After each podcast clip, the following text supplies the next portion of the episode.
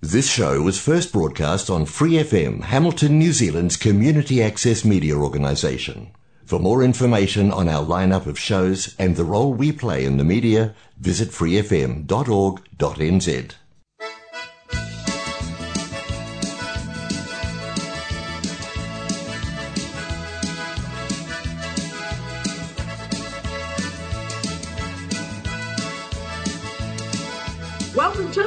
Zone. You're at the table with Barry and Mariana. My Christmas dinner is done and dusted, but I've still got stacks of leftovers in my fridge, Barry. What about you? Well, we've got a bit of ham left. Are you trying to of- eat all those dollar signs?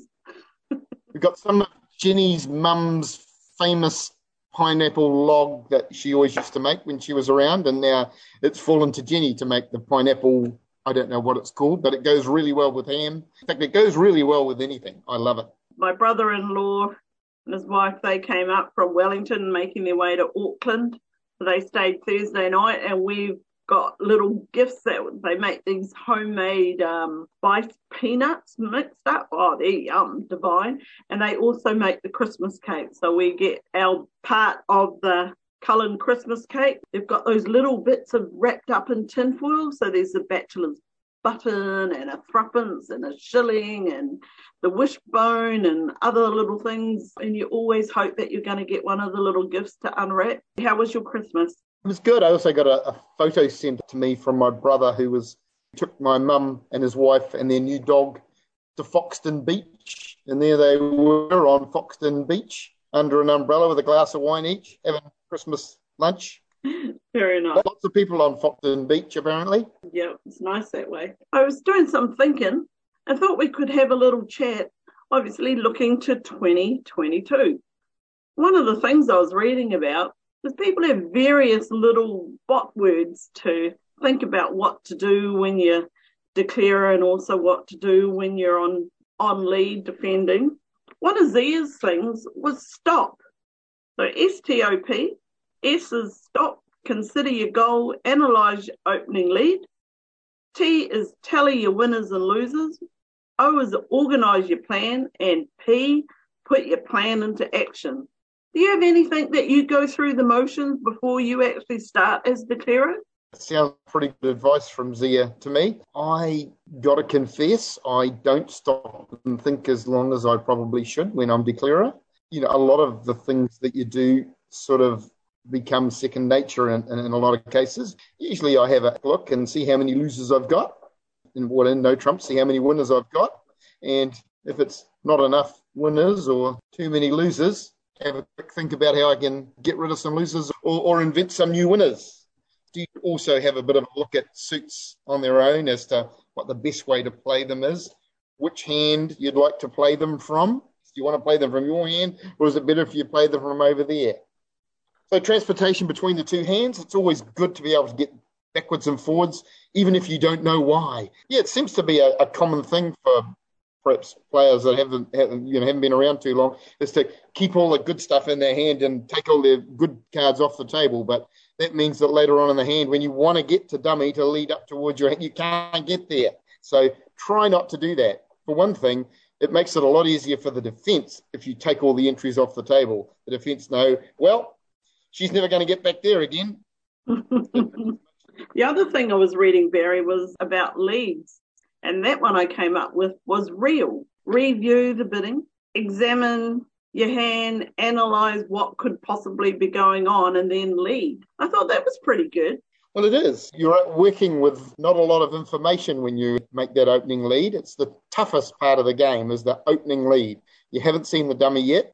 If your partner hasn't bid, then you've got very little to go on, really. All you've got is the opponent's auction and your own hand. So definitely worth taking a bit of time on that opening lead because it is the toughest part. Sometimes the opening lead might be quite obvious if you happen to have a sequence, but there are other times where, you know, there are some occasions where something that's not really intuitive.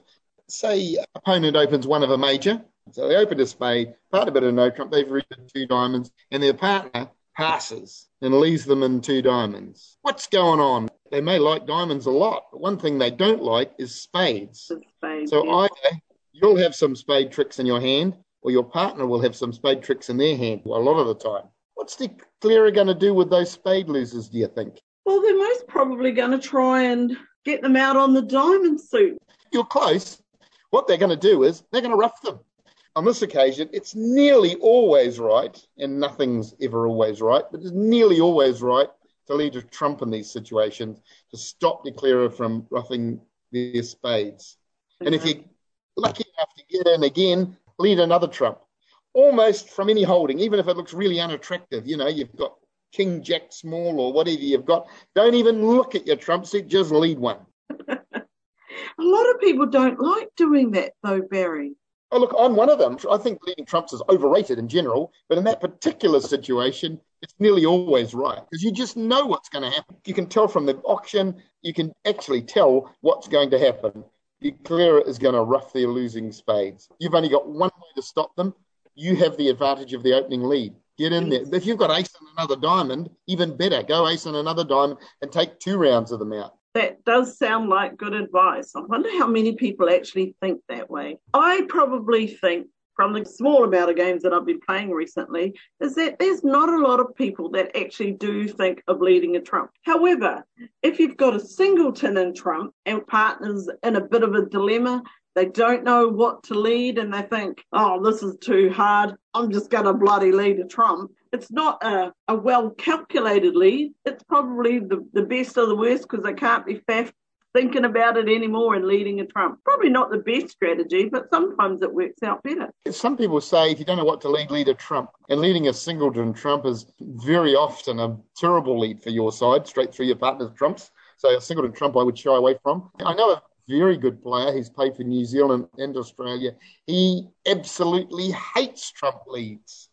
Oh. He says, if you lead a trump, I can't ruff it. does not like Trump leads. And, and I, I think he, he's probably got a point. And maybe it is a little bit of a lazy lead. Not, not always. Sometimes it just looks like the best option. And sometimes it will be best. But I know you've got a partner that, that often leads to Trump. You know that if they take a long time to lead, they lead a Trump.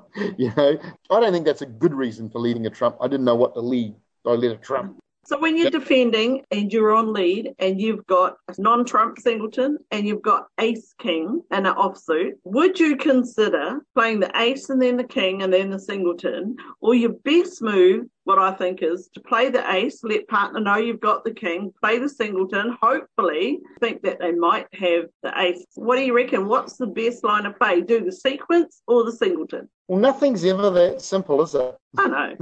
Let's say you've got an opening hand or close to an opening hand and the opponents have bid to game. What are the chances really of you getting a ruff, getting partner in in time to give you a ruff?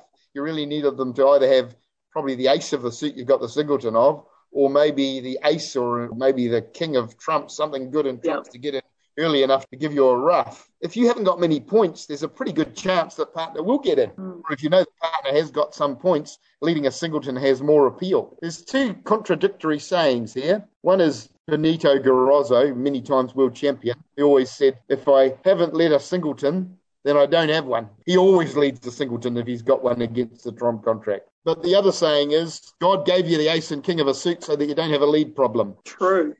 so those are two opposing views, aren't they, mm. as to whether you should lead the ace king. So I don't think anything's always right. I think with ace king, I probably would tend to lead the ace or the king, whatever your agreement is from ace king, and then lead my singleton. But that may distract partner a bit. And they may think, oh, okay, I'm going back to your first suit. So it's a bit difficult. If you lead the singleton when you've got the ace king or something, maybe partner can't read it as a singleton anyway. That's very true. It is difficult. Nothing works all the time, but I would tend to lead the ace from ace king ahead of the singleton. But I'd be prepared to be wrong.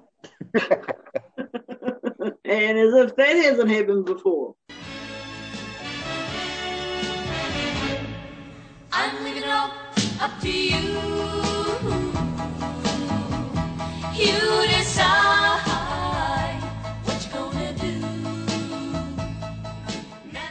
Coming up next, we're heading off to the courthouse. Director, please. How can I help? Judge Julie presiding. Good morning, Judge Julie. I hope your Christmas was fantastic. It was that good that my grandson wanted to have it again on the next day. oh, they're treats, aren't they? He asked, Can we have Christmas again tomorrow, please? Okay, now it's good to see that you've made it back into Auckland in time for the Babbage Pairs at the Auckland Bridge Club. Are you going to play this year? No, I generally I don't because Patrick is directing. I actually haven't really thought about it, but I often we stand by, so I'm not sure what he's doing about that either. So we'll wait and see. Okay, now the question is you're back in town for the Babbage, and I see that it's being held on Real Bridge, Julie. Now, Auckland's going to be in orange. Why could they not hold it face to face? Right. Well, it's a really good question, actually. The problem was that when we put the notice up on New Zealand Bridge and things like that, we didn't know what was happening. And we were at level three, and then we were at the red lights, and the orange only came in pretty late.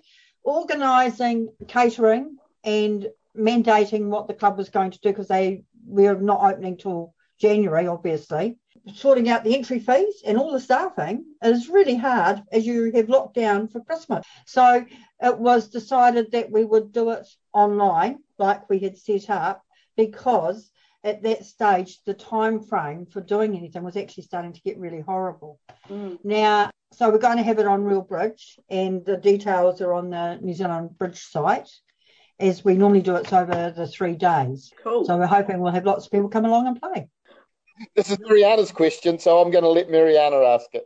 Judge Julie, as we're all getting used to playing on Real Bridge, I just want to know when you're playing, when's the appropriate time to be using your opponent's speech bubbles, that chat thingy? Okay, that's a really good question. So, when we ask people questions about meanings of bids and say we don't get an answer because, like Barry very clearly today is suffering from something, we need to get an answer. One of the things you can still do on Real Bridge, like you used to do on BBO, is you could ask the opponent who made the bid. Everybody has their own private chat box, which looks like the text message symbol that you get with your phone. And I'm assuming that most people that have managed to get to Real Bridge know what that message symbol looks like. But it is underneath the name of the person that is um, that you want to talk to. If you click on that, you can send them a private message. You can ask them verbally, you know, what does your bid mean? Tell me by answering in my private chat box. That way the table doesn't see it. And that allows the auction can continue while people sort out clearly what very often is time issues with computers where you've got lag or okay. things are going a bit AWOL on you. Or call a director. What you can do as a director is you can actually isolate people at the table. So if you call, I can remove your partner and the opponent's partner or just the opponent's partner, and we can ask the person who made the bid what the meaning is while the opponent is sorting out their issues with their internet connection. I see. So it's quite useful. I've used it a couple of times because clearly the person that they were playing with was having internet issues or they were and they couldn't hear what was going on because sound or whatever reason. I must admit, I have used it more in teams than I have in pairs. Yeah, and I mean, most of the time we get an answer or we decide we can't be bothered waiting, so we're going to bid anyway and just rely on what we think it is. With the tournament coming up, the reminder that when things go wrong, you always call the director because that really is important. And we are playing a tournament, so we do need to be able to make the right ruling and do things that way. It is a proper tournament over the three days. Getting back to more important things, what can we win? Are we what playing for win? money? I'm pretty certain there's prize money. We can't win master points, to the best of my knowledge, unless it changed while I was away. Uh, there were no master points were not approved because we were, would be able to have it face to face because we learned on the 17th of December that Auckland provisionally going to orange on the 31st of December. Who knows? I don't know if it's a real issue not having people register before the start of a tournament. One, the numbers don't really matter because you only need one standby pair, I guess, so that there's no phantom. Yep. So you don't have all that drama that you really need to know how many people are coming. We always, always do this as yeah. a walk in on every night. And yes, as long as you've got a standby pair, that ensures that there is no phantom, which yep. is the main thing. And then it's just a case of looking at it. And because we do it every year. We know approximately how many people to expect. Online is easier because you don't have to worry about the movements. We presume he's going to do Swiss pairs. I don't know. It might be something different depending on numbers. It's a lot easier. You don't have to sort the room out and things like that. Yeah. It works. It works very well because it's over three nights. In some ways, I think it's probably easier than the walk-ins that we do on our congresses. Online is definitely easier for walk-ins. I've got two more questions now. One is how many do they sort of getting for this tournament in recent years?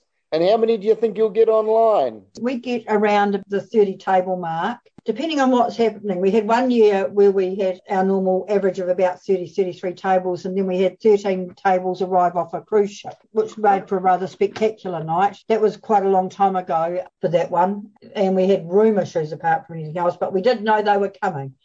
So generally around the 33 to 35 table mark. I would expect quite possibly that because it's over three nights, we would expect that we'd have more people from other places in the country compared to what we normally have. Yep. Because you can just come along and but there is an entry fee as well. I think it's ten dollars a night That's Yeah, right. that's right. because we do give out some prizes for this event. I really don't know. Yeah. Hey, who knows? You might get more. It really, it's anybody's guess, isn't it? Well, what's the weather going to be? How much are people missing bridge? And we have actually had a lot of people playing online. So in Auckland in particular, there's quite a few people who are probably really keen to get back to the club. Unfortunately, those people probably aren't the ones that are going to come and play online anyway. Okay. Oh, well, we'll just have to look out on the first night and see how many there are. Mariana and I are going to be there. Yep. Yeah, are you playing together? No, we're not. oh, but we so want to see that. No, we don't. Everybody be using their speech bubbles. no, don't do that. Don't, Yeah, no, do don't that. do that. Okay, you well, do have- that, don't say it was Judge Julie's idea. Okay, so anyway, I hope everyone has a good week, a happy new year, and I hope we are all back to face to face. The Auckland Club is running Real Bridge through. There will be various stuff available, so if you want to, it's always worthwhile looking at. Particularly, some clubs start later than other clubs. We are still doing, but I just hope everyone has a really, really good 2022. Same to you. Yeah. Thanks. Oh, Thanks, Julie. See you in the new year. Get your gumboots on. We're going down to the pond with Kermit. Phenomena. Phenomena. Phenomena. Good morning, Kermit, and happy holidays from wherever you are this year. Yes, well, I'm up at the beach at Omori, which is quite close to Turangi, and it's uh, very lovely here, bit overcast, but it's just really nice to be here. Not as busy and hectic as I thought it would be. I thought it would be chocker full of Aucklanders. Mariana's been making her way up to Auckland and the Blue Falcon. We're playing in the Papatoto. There's only nine tables, so if the Oh. Aucklanders were itching to get back to play face to face bridge, they're not showing it with their feet. Right. I, I often play in that, and they usually have, I'd say, at a guess, around 15 tables, so nine's certainly not great. Not terrible though. Oh well, good luck for that. Today I thought I'd talk about preempts. I've been doing a couple of wee classes on preempts, and when I got talking with my students about it, I realised how much I love preempts. Preempts are kind of like a wrestling match.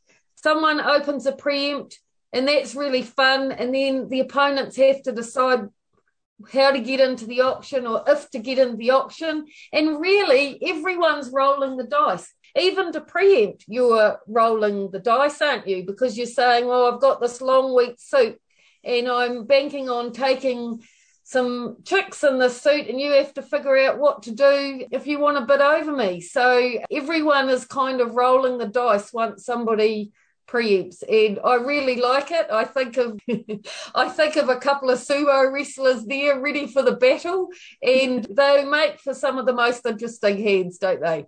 Hmm. They do. So just curious though, Pam, when you say you love preempts, is that when you preempt or when anybody preempts?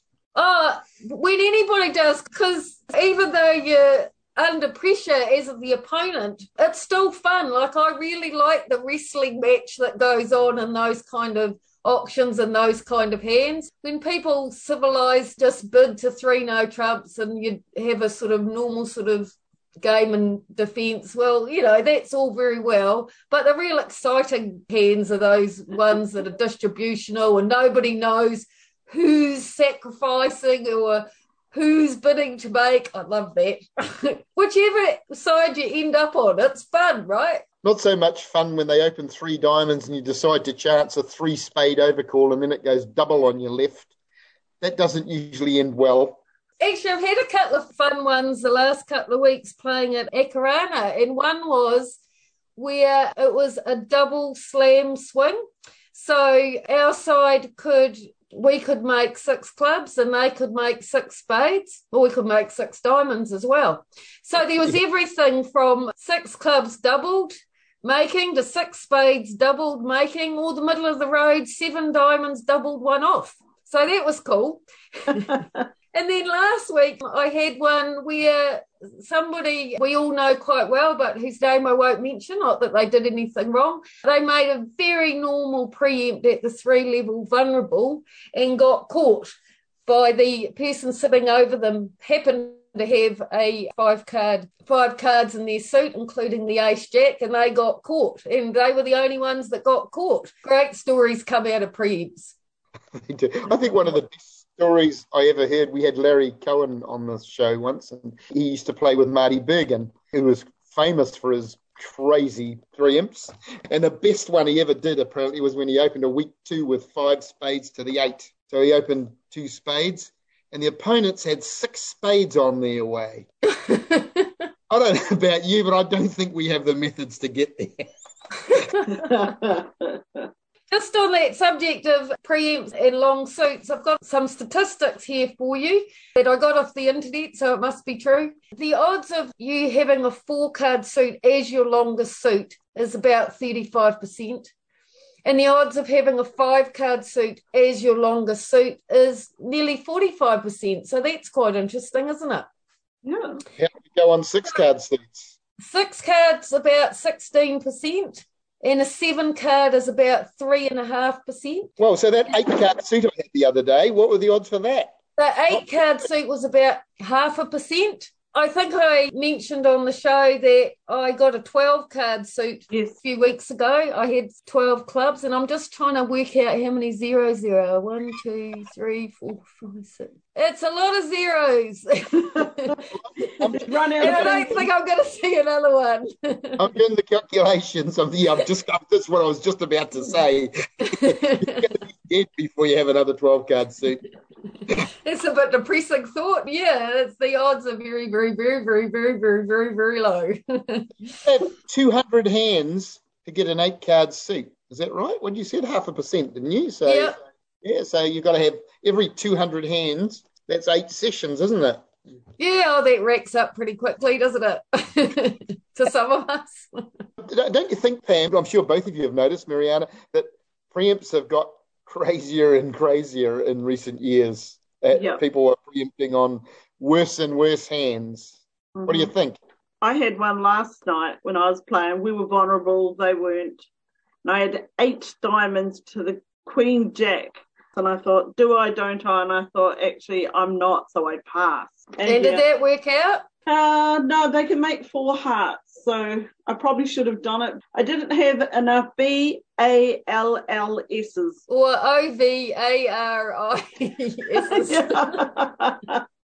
That's So what a happened good one. Mariana, did they bid to four hearts? Let me look. Sometimes when you don't preempt when you've got a long suit like that, it is a bit of a surprise for the opponents. It can sometimes work out in your favour because, let's face it, nobody's to hold an eight card suit. Yeah, and don't you love that look on the opponent's face when they discover that they're just playing a kind of fairly benign sort of play, but the suit's breaking 7 0 or something? I love that.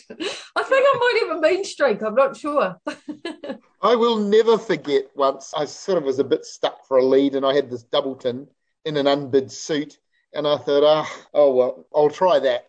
So I led the doubleton. You never know, I might get a ruff. And I led the doubleton and partner ruffed it. Opponents had an 11 card fit in a suit that they'd never bid. The ruff came a couple of rounds sooner than I thought. well, you know, going back to your question of do you think it's got wilder? I think as long as we have youth players, preempts will always be wild. That's part of the fun, isn't it? I just think, you know, you got the seven card suit, you mostly want to bid it. But interestingly enough, sometimes when you pass, you do get to come back into the auction. If you pass on the first bid, that's not necessarily the end. That's what happened with the hand from last night. I passed, left hand opponent bid one heart.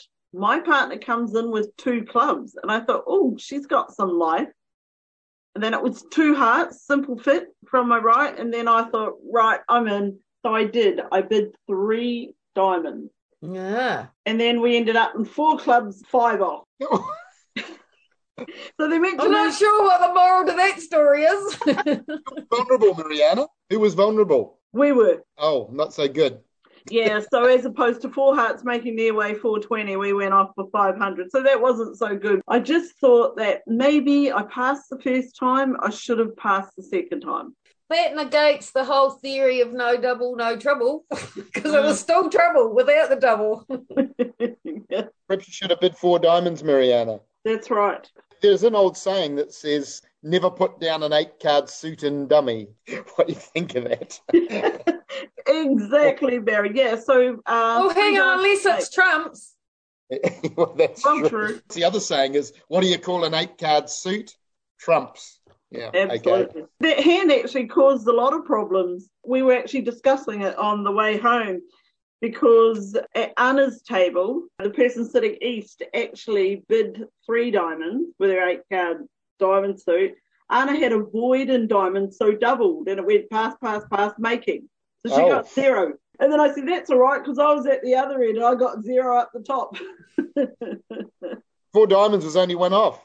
that's correct. So they would have got 200. If they doubled. This is the whole point of me talking about this today is we really remember those heads, don't they? Those are the really exciting, they're the things that we remember, sometimes that we lie awake about or can remember 10 years later. Those real wrestly heads. Right, well, I'm going to love you and leave you now. I hope you have a happy and safe new year, and I look forward to seeing you again. And I'll be interested to hear what your New Year's resolutions are. Uh oh. 2022 Join us next week at the Lily Pad. with Pam Livingston, bridge coach. See you. Mariana, those Australians, do you know what's happened to them? No, tell me. Well, apparently, there's been a bit of a problem with the Bridge Zone link on the Australian Bridge Federation site. So we haven't been hearing it from many Australians lately. So if there's any Australians out there still listening to us, and I really, really hope there are, even if they're ex Kiwis, they still count. Send us an email. What is it, Mariana? Bridgezoneshuffle at gmail.com. Apparently, it's now been fixed. So you can find us on the ABF site. You can click on the Bridge Zone and listen to us. And hopefully, let us know that you're still there. So have a happy New Year's. I hope all your Christmases went well, and we will catch you in 2022. Bye for now.